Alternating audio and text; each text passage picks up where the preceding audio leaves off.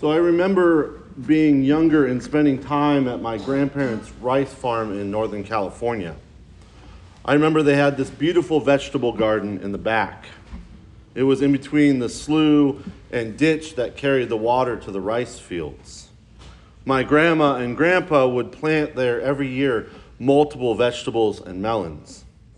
I remember watching my grandpa till the plot of land, fertilize, then plow for planting.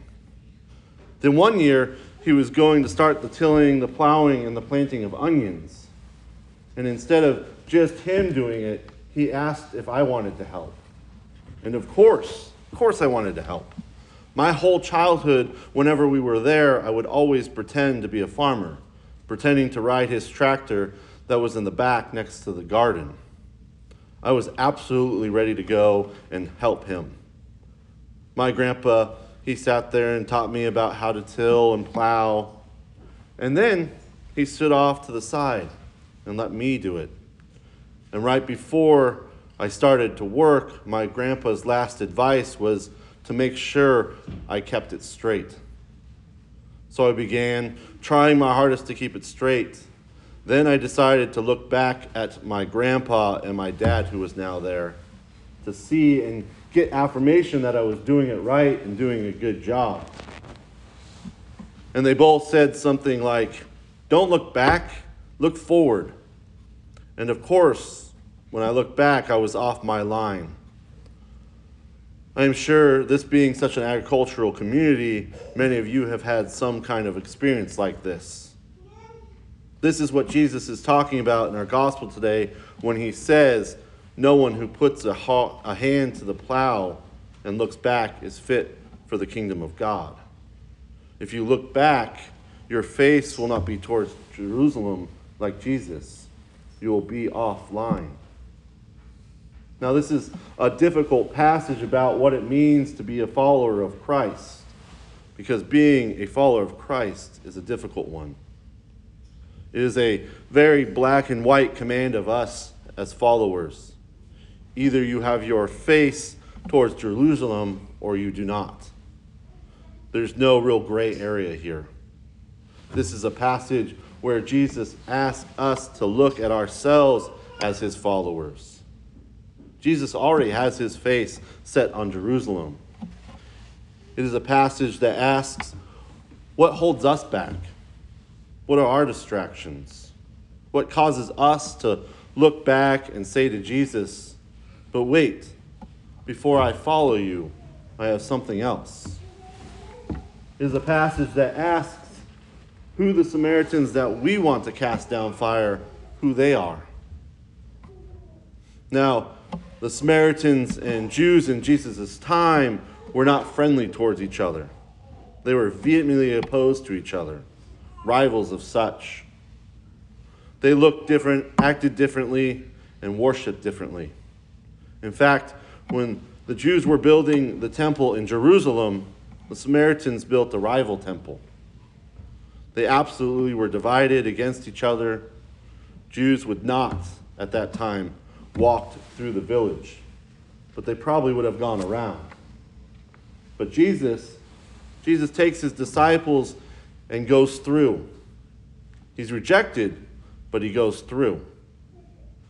And the disciples' answer to that rejection is on point with what the relationship was between the two groups to bring fire down on them. When the disciples treat the Samaritans in that way, with the threat of violence and hate, Jesus doesn't just tell them not to be that way with the little, no, no, let's move on. Jesus rebukes them. He's expressed sharp disapproval. He rebukes them because he has already modeled what following him means when you are amongst those you are not in relationship with. He has shown them how to love their neighbor as themselves. He did this through the encounter with the Samaritan woman at the well. A woman, a woman that should not have been his friend because she was a Samaritan, a woman and had been married multiple times, an outcast, an outsider to Samaritans and Jews. But Jesus treats her like any one of his disciples. He shows her love, compassion, and mercy. The disciples, James and John, are not following the way of Jesus. They are following themselves and looking back and losing sight of Jerusalem. Now, it makes me wonder who are some of our Samaritans? We all have them. And no, I don't mean literal Samaritans, but those that look different, act and think differently. Those that are the other or have different political and religious views. Those that are in pew, these pews and those outside these walls. This is the difficulty of this passage and the difficulty of being a follower of Christ. We want to follow, but we sometimes get distracted. We turn our head from Jerusalem from following Christ. And as it says in our gospel reading today, the disciples say, We want to follow Jesus wherever he goes. Then they say, But first, let me do this.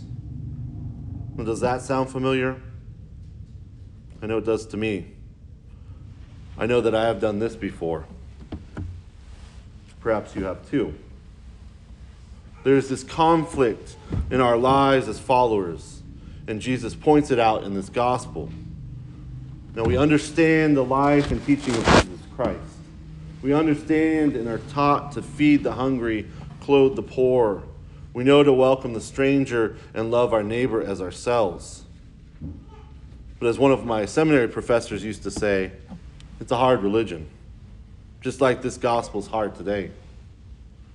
We know this love taught to us in Christ. We love it. We want to continue it as Christ has taught us.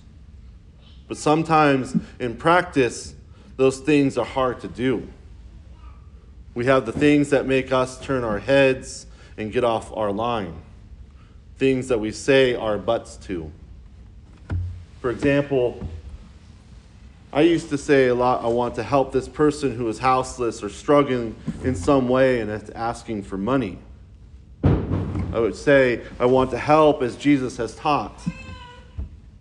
And then I would say, but I don't want to give money because I don't want them to spend it in my own mind the wrong way. I would say I only want to provide things like food, water, toiletries, or tents. I bet we all do things like this. I want to give, but first let me see who I'm giving to. I want to help my neighbor and love my neighbor, but first let me go over there and see who they are. Jesus doesn't have any expectations of the people he loves or includes. There are no buts about it with Jesus. He teaches us that we should not have any or put any expectations on others. We should love fully. If our faces are turned towards Jerusalem, then they are turned towards Jesus. Then we are living as Christ has taught us as disciples, full of love, a love that forgives, welcomes, and gives without expectations, only love. Now, if a person asks me for money on the streets, I will give it if I have it. I give what I can. I no longer have this pull to say, okay, I follow, but I just give what I think is right.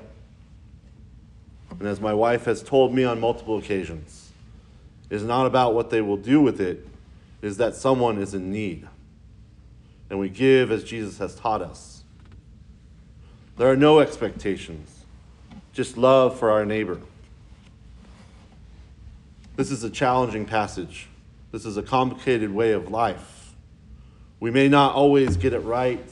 We may sometimes look back to say, but this and but that taking our plow offline. But Jesus will be there to tell us, as my grandpa did, not to look back, but forward always. Jesus will be there with his face to Jerusalem so that we too can point our plow and face in His direction and follow Him. Amen.